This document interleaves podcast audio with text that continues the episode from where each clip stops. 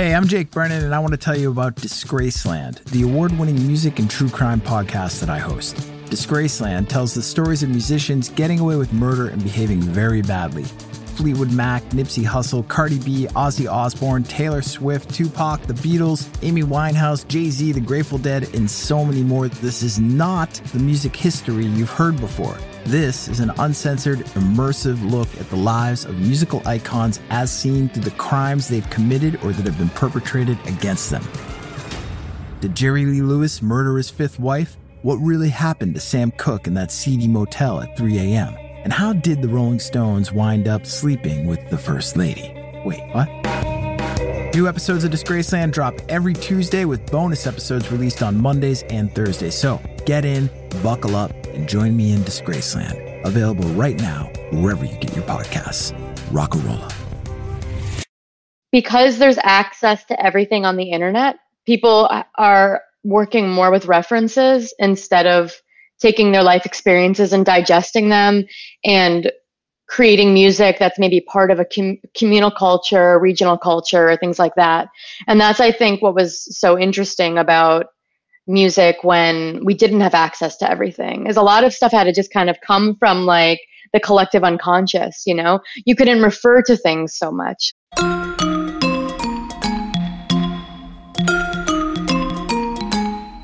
Hi this is lol tolhurst co-founder of the cure. And this is budgie co-founder of the creatures drummer with the slits and Siouxsie and the banshees. Welcome to curious creatures Life after punk. You may think you know the territory, but we, we drew the map.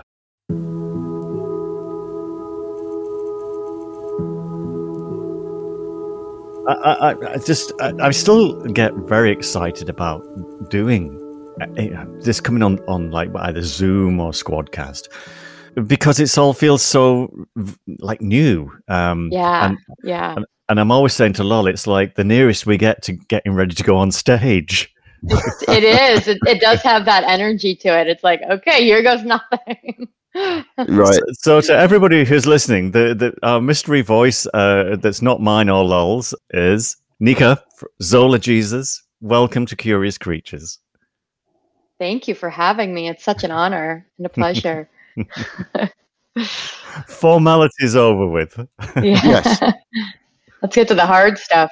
I, I was doing some due diligence, Nika, with uh, you know your your back catalogue and your story. And the one thing I, I noticed that you you like to be in different places to to record or to make music. Uh, you know, you like to change your location because it seems mm-hmm. like you've been in cities and then now you're in the the, the deepest, darkest wood. Um, that to me is something I really identify with because you know with the with the Cure we would go once we had enough money to go somewhere to record, uh, we would get out of horrible old London and we would go and put ourselves like in the middle of the French countryside or, or you know just in the middle of nowhere most of the time, just so that we could concentrate because. Uh, the thing with I think with being in the city or being in with something that's very super familiar is it becomes a cerebral exercise. It's not visceral and emotional. And your music sounds to me uh, very visceral and emotional. Is that is that a fair um, sort of synopsis, or am I going completely up the wrong tree?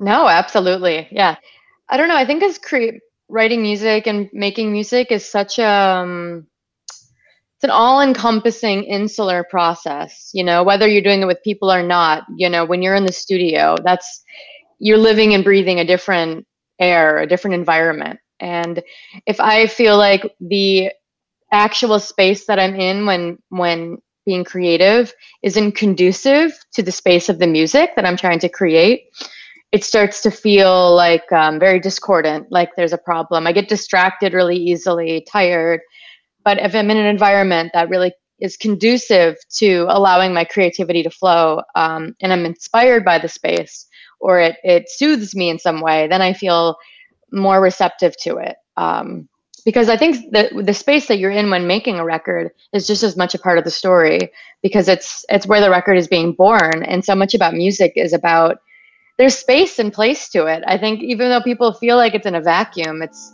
it's not. It's it's it's a recording of a moment and a time, and um, and it's important to have that time be be um, I don't know as again like as sort of inspiring as possible because it will find its way on the record.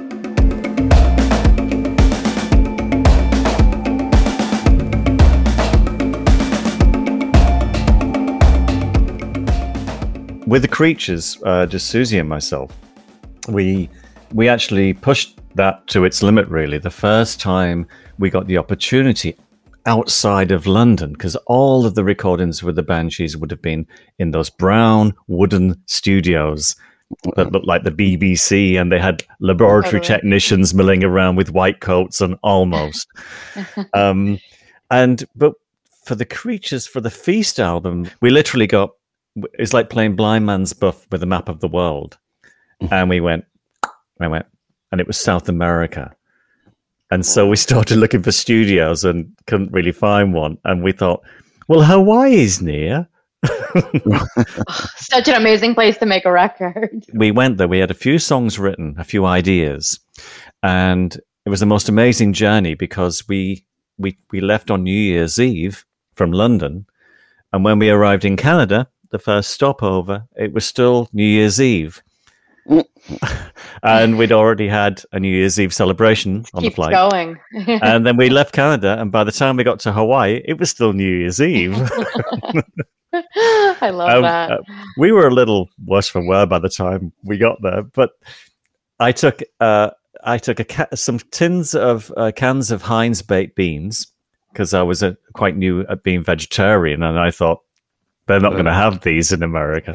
Uh, uh, and then you found out that's where they were born. Well, I knew that. I kind of knew, but I wanted like you know British baked beans with me okay. and a pair of drumsticks, some drumsticks and some lyrics, and really the album was born in this studio, which was cut up in the jungle somewhere on. Um, uh, let me see, it's on uh, Oahu, and we had the sound of gecko lizards we went down the street and into the village where we found some Hawaiian singers. There was no ukulele. Great. No. I, it's such a, a dear, something dear to to my to me is the sense of occasion, the need to be to to go outside of your usual routine. Is that something that you need? Yeah, definitely. Well, also because I think you know, and I want to say that I really appreciate and respect that that decision that you made. And um, this is a little bit of a divergence, but like I feel like um, so often because it's so easy to make music these days, just with your computer at home, that and it's inexpensive and it doesn't take other people. That's something that people just are doing, you know, and and they're doing it more and more. But I think forgetting and neglecting that that um, so much of art and music is about responding to things and how you respond to it is what the art becomes and that's something that i found i really needed more of in my life um, and so i've been working with people different people and putting myself in different environments musically and otherwise because that's exactly like how i feel like that's how i grow as an artist and a musician not only technically but you know inspirationally or whatever creatively you know you've got to be rubbing up against things in order to know what you're made of in order to know what mm. you're trying to say you know and so the fact that you would get on a plane go to hawaii and try to make a record using a hawaiian state of mind like that's what makes that music so full of spirit and soul is because it is you know you're like that's like a magical act of bringing in another influence and letting it change you and then going how can i respond to this and um, i feel like people don't do that that, that much anymore because we're so conditioned to just do everything with the same technology in the, in, in the same places that we're used to. And um, and I think that art is suffering because of it, because people aren't allowed to take chances and put themselves in, in spaces where they can really unravel, you know? Yeah, yeah. The, the, the, record company was a little concerned about that one, you know. yeah. Well, it's not good. It's not good for that. It's going to be probably more it's probably it'll, it'll be more exploratory. it was it was part of um it was part of like the solo deal that you got signed into the contract. You know, the one where you could kind of say, okay, just let them go and do their thing. And we had like two weeks there, so they kind of figured we'd come back with a couple of tracks, but we came back with the album and we had the photographs taken under the banyan tree. We had some traditional Hawaiian costume on. We looked like we like an, a castaway or something, some film I can't remember where. And we came back with the Uh, album finished. And the strange Yeah. link with LOL is that our the, the the other two people in the band at that point were Steven Severin and Robert Smith, who were Right. back in back in London trying to write and make the album which would become the Glove album, their their solo project or, or Yeah. Steve's solo project. And when we got back, they I think they were a bit shocked because we had a, like the album finished and mixed and the photographs. they You know, it was- Concentrated. it was funny because you kept it completely under wraps. Because I I went to you know like some of the glove sessions, and I was just sitting in there, you know, hanging out, doing what you do, and uh, nobody had a clue. Nobody had a clue where you were. You know, is that Uh, weird? which was good. I you love that. How could we do that? We, I mean, we didn't try and keep it. We we we, th- we always thought we were secret, like a secret couple, know? which is a bit strange when you're in a band twenty four seven. yeah, But we did. We came back and we had this cassette, and we just thought we went down to the studio and we said, "Well, if you want to have a listen," and it was quiet, you know.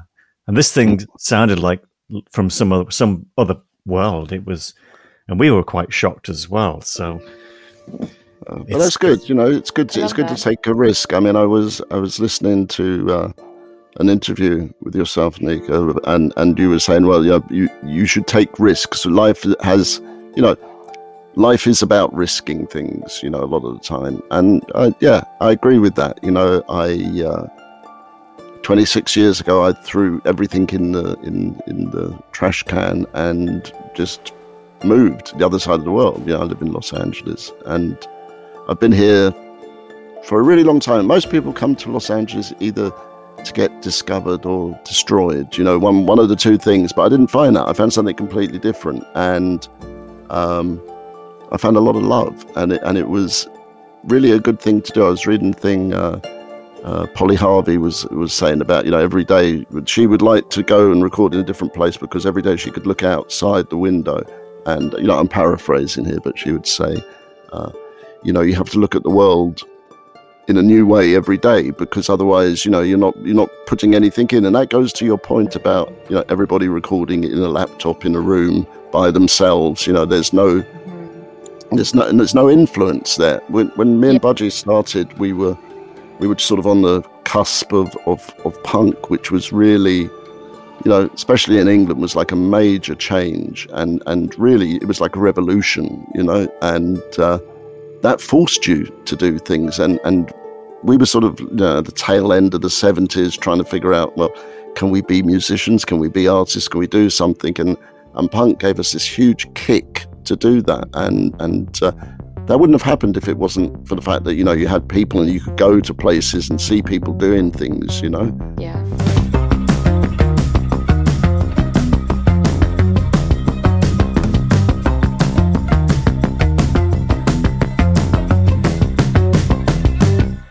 The thing that I, I feel like I I've been noticing with myself and just observing music as it is now is that um, because there's access to everything on the internet, people are working more with references instead of taking their life experiences and digesting them and creating music that's maybe part of a com- communal culture, regional culture, things like that. And that's, I think, what was so interesting about music when we didn't have access to everything is a lot of stuff had to just kind of come from like the collective unconscious you know you couldn't refer to things so much like and i mean i don't know like i just started making music you know uh, i'm a millennial so you know it's different. But i you know i had constant access to music from a very young a- age and it's so easy to just work off of references and go like oh this music i like this. This has a cool vibe. I want to make something that sounds like the creatures it sounds like the cure or whatever. And you just kind of like yeah but but they made that music from a very idiosyncratic personal space.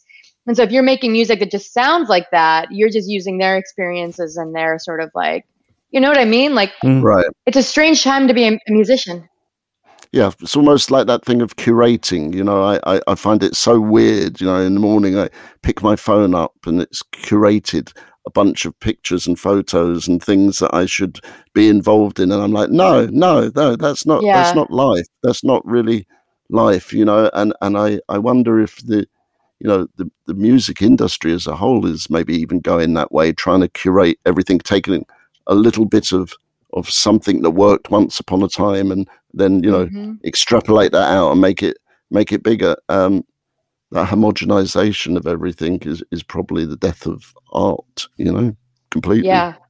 Yeah. Yeah. I mean, I think the music industry is, I mean, let's just say I'm in this for the music, not the industry. Because Right, at this point, it's not, it's not something that, that I would encourage people to get into unless they're just like deeply passionate about expressing themselves through music or being a part of, you know, music in any way. Because at this point, yeah, the industry does not reward innovation. It would never let you go to Hawaii for a couple weeks and record whatever, bring it back and put it out. Like, you know, and that's the thing that I loved about that post punk era is when all of these different worlds were merging, but they were still they still had their own voice, Yeah. but still could be poppy, but still could be like working against something. You know, there was so much more gradient to like music, whereas now it has to fit into literally algorithmic boxes of like this is Right. pop, this is rock, this is rap, you know, and it's like it doesn't work that way anymore. So now music is just getting very it's it's very strange what's happening. I think. Yeah. I'm curious, Nika. So when what what what was the portal that you took? What what what what, what how did you enter this music? growing up, my dad um, would listen to like Dead Kennedys and Oingo Boingo and stuff when he was weightlifting, and so I would. My mom would put my brother and I into like the his basement like workout area, and we'd be running around while he's like lifting weights, listening to Dead Kennedys, and then um, so then I, I from a young age I was really into just like punk music, and from there I got into post punk and then from there i got into like noise and industrial and experimental stuff. Oh yeah and then i was also before that i was studying opera for like 10 years. So actually my first in- entrance into music was when i was six or seven seven years old and i wanted to become an opera singer so i studied opera like my entire childhood. Um, but then once i like really got into punk i was like oh man i can just make stuff up and get away with it? Like i like that way better. I don't want to Yeah. learn stuff. Like i want to make Yeah. stuff up. Yeah trust trust me that was the that was the first um thought i had you know when i went to see like i don't know buzzcocks or somebody and i was thinking looking at it i was going i was looking at john you know playing the drums and i was going yeah i could do that. I could do that. I could do that. You know it wasn't it, because you you forget you know like the end of the 70s especially yeah the end of the 70s was two things. It was disco or this really overblown prog rock that you know we could never aspire to you know so Yes, um the prog rock with many guys who thought they wanted to be opera singers. Yeah, exactly. the technicians of music.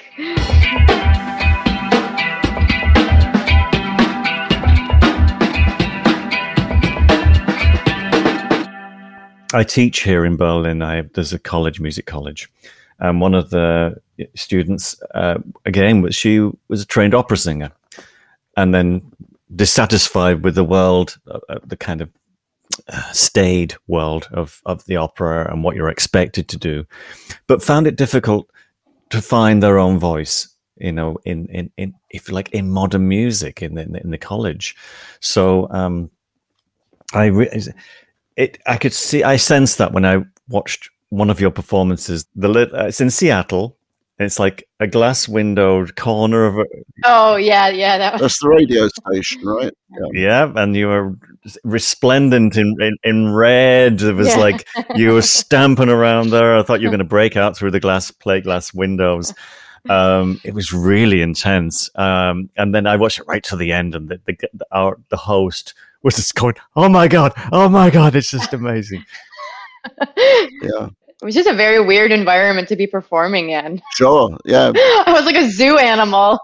yeah. Oh, yeah. Absolutely. which which added to the the, the the ferocity of it really because it was so you were so exposed and yet you were so able to it seemed to me anyway you were so able to find the place you needed to get to Mm-hmm. Is that something that comes from the training as well, do you think? Because your voice was very much a part of the vehicle.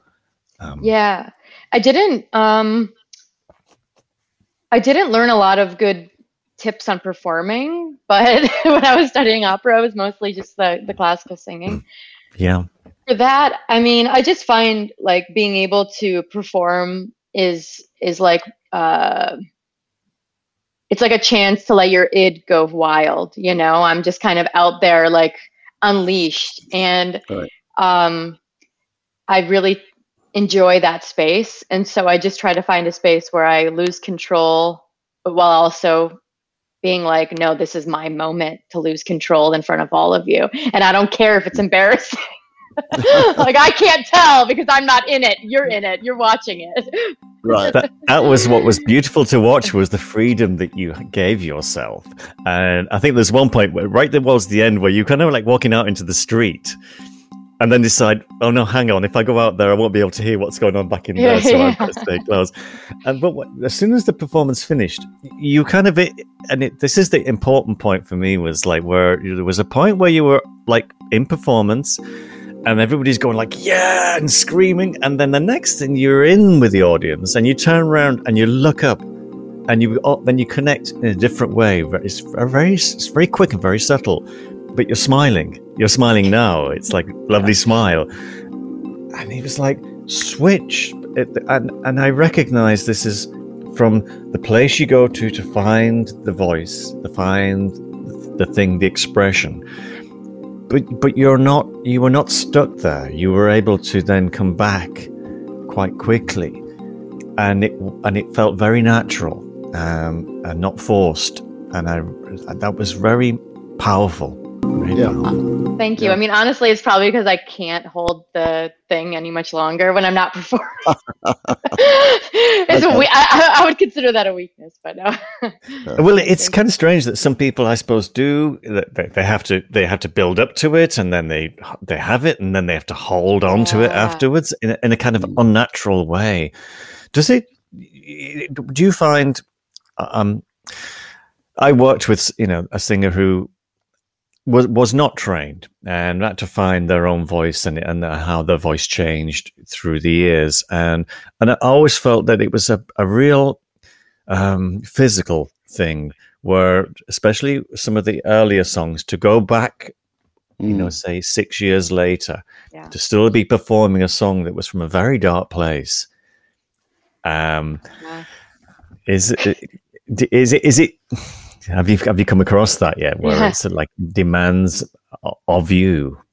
Yeah, I mean emotionally and technically, uh, and also just the voice changes as one gets older, and you know there's a myriad of circumstances that you know the voice is constantly it's alive as well, and so it goes through its own changes. So there are songs that I wrote in the beginning of my career when my um, I was singing like totally incorrectly, really, like I was doing a lot of bad things with my voice.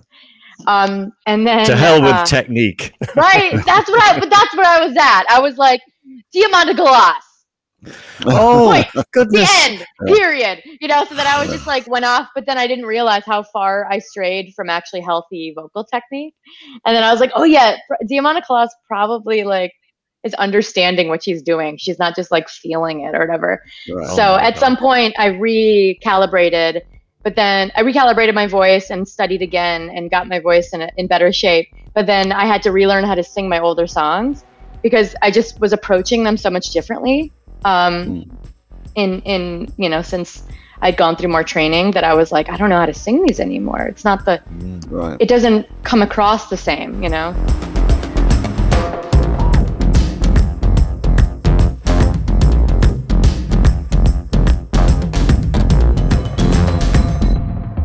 Back in the day when I first came out to America in like the very late 70s, early 80s, and I was touring around and we were a very small band, but we played kind of everywhere. And we would go into a town and we would find our people. We would find our tribe. You know, we'd go down to a local record store or we'd have flyers and stuff. And we go, uh, we're playing at the college tonight. You know, you want to come and see us and that. And I still know people from that time, you know, almost like 40 years later yeah. We started because we felt like misfits. We didn't fit in where we lived at all, you know. So we had to find the other people that didn't fit in. You know, for him it was up in in Liverpool in Eric's and finding people. and for me, it was like you know, I went to school with like two guys who were so different, and we decided, okay, we we we fit together. We're different. We're good together. So so we can do something. Do you see that? Do you do you, do you feel that, or, and is it important to you? Yeah, I mean, you your experience uh, sounds a lot like my experience growing up. Growing up in Wisconsin in the woods, you know, knowing that I'm interested in things that not everyone else understands. Like I remember I had a best friend, a childhood best friend, and I was like 13 and I was trying to show her Bikini Kill. And I started right. playing her Bikini Kill and she's like, ah, who are you? Whatever. I'm just like, okay, so I got to find people that are into this stuff because this isn't going to go away. No. and then I found right. people that were also into it. But then, you know, growing up and feeling like an outcast and feeling very like um, introverted and isolated and, you know, being interested in a lot of things, mm. but not having anyone to share them with. Right. Making music is kind of like, um, it's kind of like reaching out the feelers into other to find other people you know that that you can identify with or have something in common with. Because for me like growing up not having a lot of friends and then being able to make music and my music brings in people that have similar that I've you know things in common with we like the same stuff or we're interested in the same philosophy or whatever right that right, it's right. awesome it's awesome. And that's that's to me that that's what community is about. And that's what music community is about because music is it's it's like it's something that that you can share with people but it also signifies something deeper you know? Music it holds a lot of emotion it holds a lot of history it holds a lot of communal catharsis you know? And to be able to share right. that with people is amazing. But you know you got to share it with people that that you feel like you're you, that understand you and you understand them.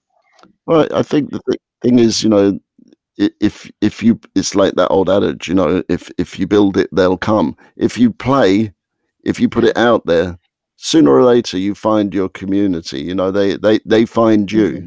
you know that's that's that's what I, my experience was. You know we went all kinds of places around the world and we found that community and 40 years later they're still there you know? Yeah. So that's that's hopeful for me because every day I'm like, oh, this is gonna be the last year for me. I'm uh, or like they're gonna all go away. They're gonna, you know, this is temporary. Having like anyone care is temporary. Unfor- unfortunately, I I feel, or actually, it's probably fortunately, but you're doomed. You know, you're gonna have to do this until the day that you can't do it anymore. So that's what I found. that's what Budgie found. You know, we were like, oh, maybe we should do something else. No. No. It was the, the, the harder I tried, you know, it, it, it wouldn't let me go. It, uh, it's different now. It's on a different, you know. Now I have a family, a young family, and I, I seem to have lived life in, a, in like the wrong way around. yeah. but in a way, I have more time because I suppose of all the years I've been in music um, and living it every day uh, to the exclusion of everything else, uh, being very selfish, I suppose finding the gang. Mm. I was so familiar with how it worked. You expected to carry on working. You expect, oh, yeah. okay, let's just go in and do what we do. But then the, the, the world has moved in a different way. Um, for instance, when when dance music hit Europe and then eventually into America, it was suddenly we thought we had a record that everybody would. Well, we didn't know if anybody would like it, but certainly nobody wanted to give us any money for it. Yeah. Um, and it was just weird. We thought well, maybe we should just go out and tour this, but maybe there's nobody out there. Yeah.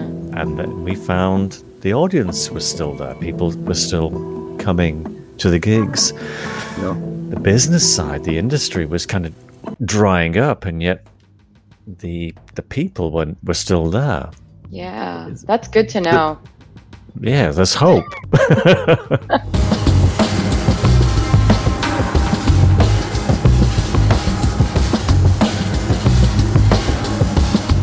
well, lol. That was just amazing. Um, we really have to continue this conversation next week. Yep. And uh, so if you tune in next Tuesday on Curious Creatures, you'll hear the end of our conversation.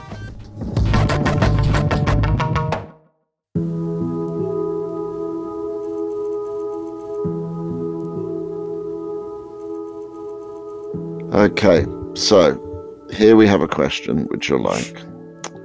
Uh, this is from Roland, and Roland says, First, it's an honor to ask such esteemed influencers, I think he means us, uh, on the music I make as Violenti, as both bands were massive for me growing up.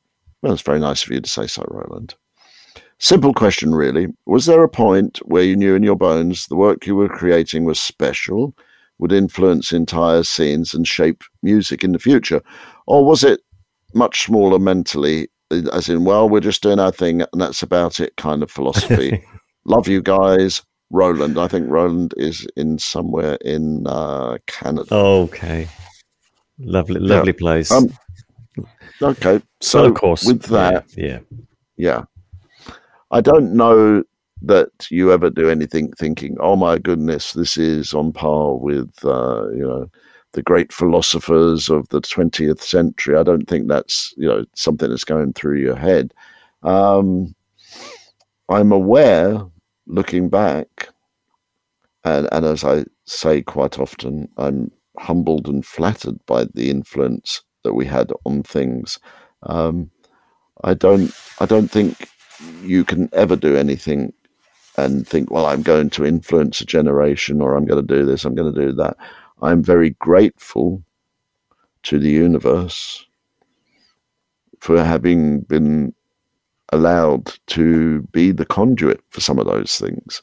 And I, I think that does, that has very little to do um, with me making decisions about what I'm going to do, but it it helps if you're able to be open enough to accept certain things. That sounds very mystical, and I kind of want it to sound mystical because that's how I feel about it. Really, I don't think a lot of it comes from people. Yeah, people go, "Oh yes, I always knew we were going to be gigantic and everything was going to be great."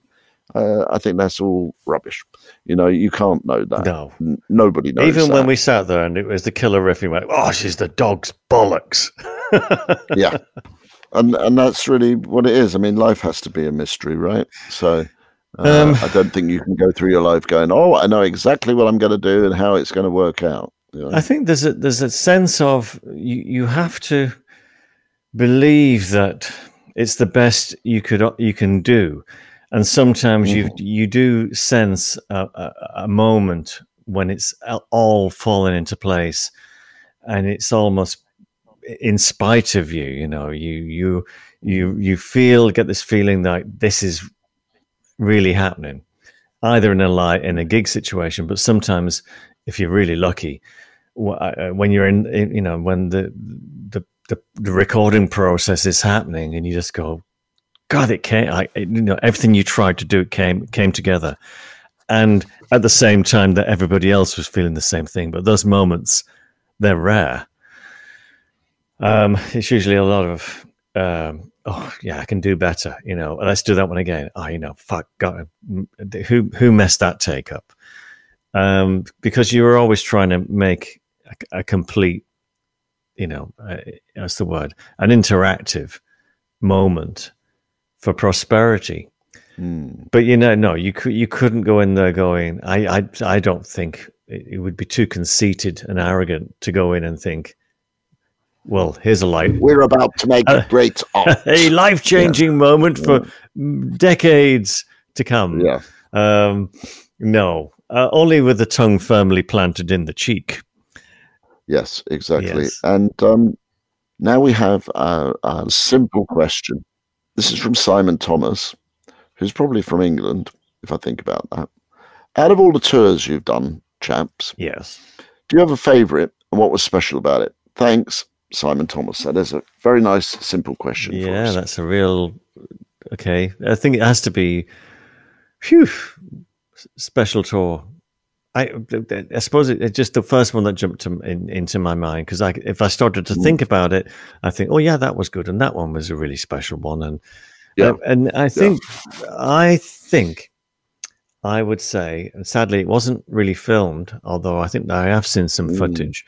Uh, we did uh, a special production for uh, Peep Show, uh, which, which Yeah. was where the single Peekaboo came from.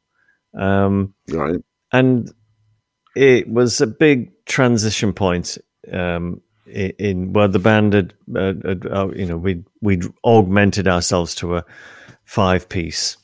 So we had Jon Klein and Martin McCarrick in the band, ch- uh, guitar and cello and keyboards, respectively.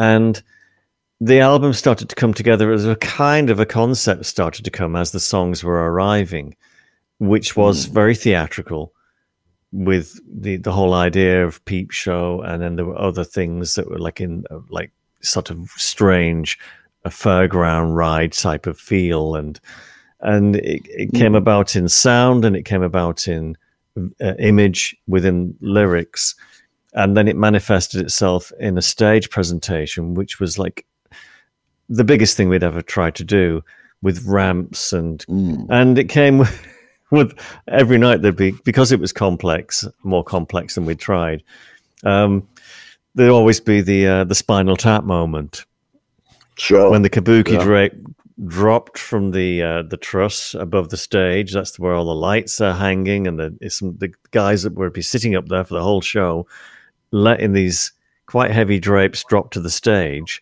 what they didn't realize or what the guitarist didn't realize was he was standing underneath one of them at the time oh my goodness! and so it really was like a magic act because one minute there's a guitarist, the next minute there's a kabuki drop, which is quickly dragged off the stage so nobody trips on it, Yeah. it's dragged With the off guitarist with the guitarist wrapped up like in a toilet roll.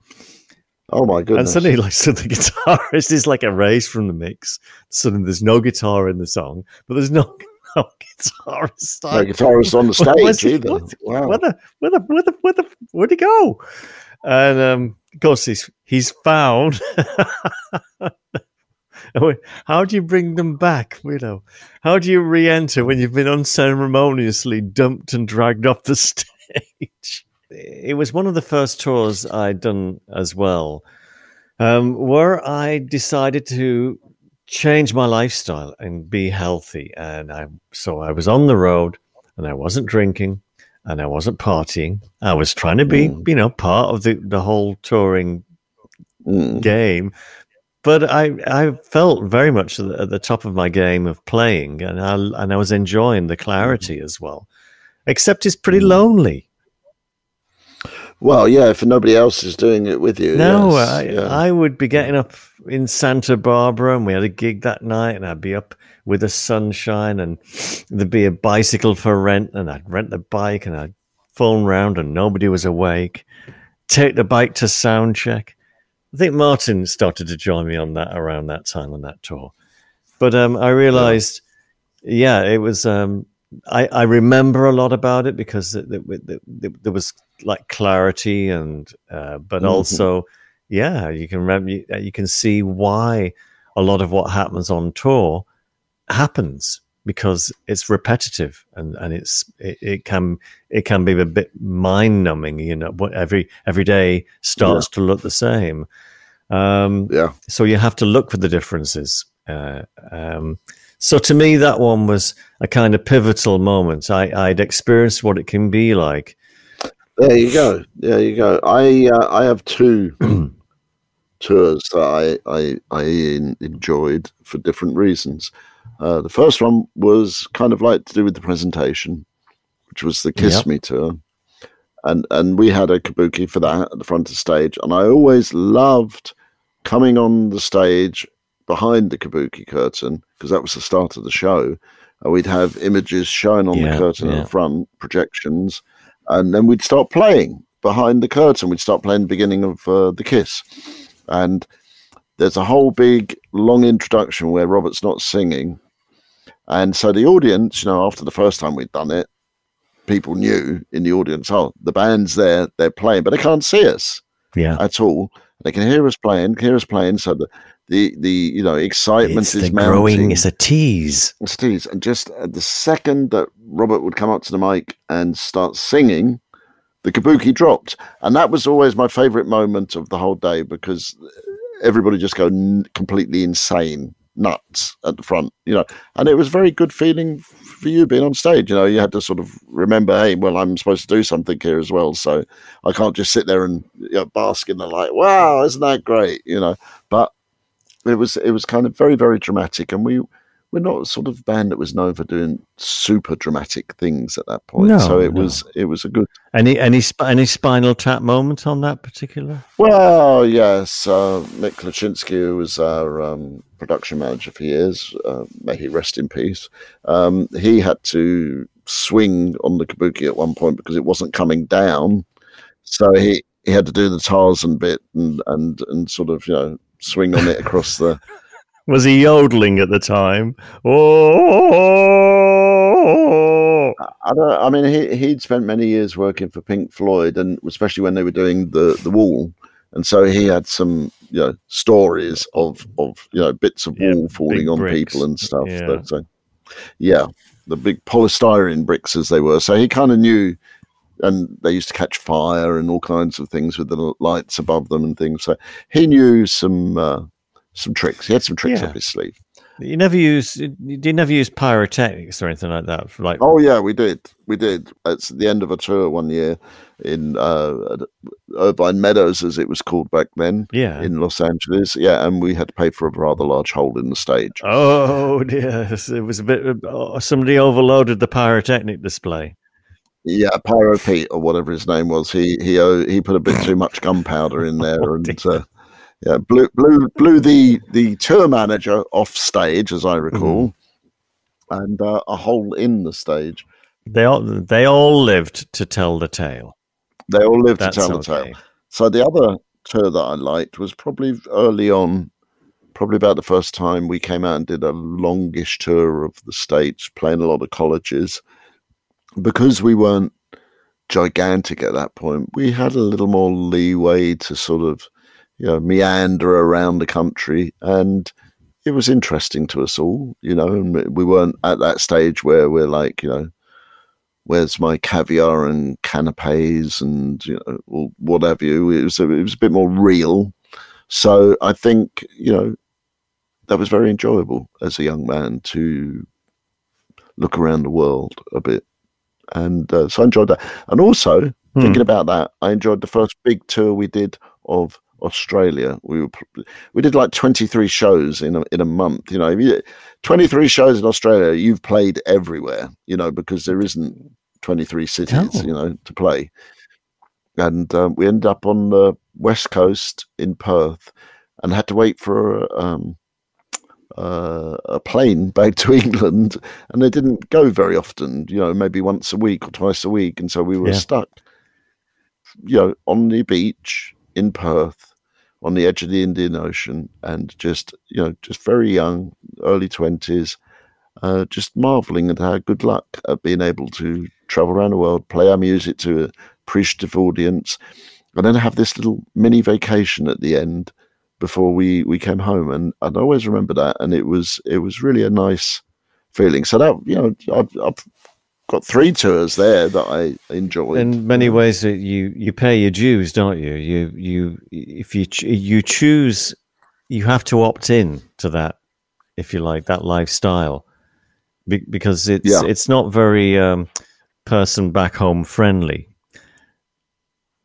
No, You know, it's No, not not no, not good for the marriage, not good for the uh, the family left at home. None of us had those commitments at that time. Not not not many anyway. Maybe Right. some of the crew. Yeah. Um, and but, but as even listening to somebody from ten years, twenty years ago, I mean, it's still the same thing. You know, what's the best advice you can give to a young band starting off? It's like play live. It's it's Yeah. playing live. You can do all of the, you know, Zoom concerts and things, but it's still the the, the connection. You know, in the same room or in the same field. well, that's how you transmit the thing to people. You know, it's like Dharma transmission. You know, It's back and forth, isn't it? It goes backwards and forwards. yeah, yeah. and then people carry that experience and that's where you build a, a, a community if you like a connection i suppose and i suppose you and i have been fortunate in you know, we uh, we've done it on different levels and did it for a long time. Curious Creatures is created and presented by Lol Tolhurst and Budgie. Producer Joe Wong. Producer and audio designer Dan Didier. Executive producer Mark Cates. Associate producer Sophie Wild. Digital marketing Margie Taylor. Art and logo design Justin Thomas Kay. Music production Jackknife Lee. Curious Creatures is on the web, and you can access us at www.curiouscreaturespodcast.com. And you can reach us on Instagram and Facebook at Curious Creatures Official, Twitter at Cure Creatures. To find more of the best music podcasts, visit doubleelvis.com or follow at Double Elvis on Instagram or at Double Elvis on Twitter. Curious Creatures is a production of LXB LLC 2022.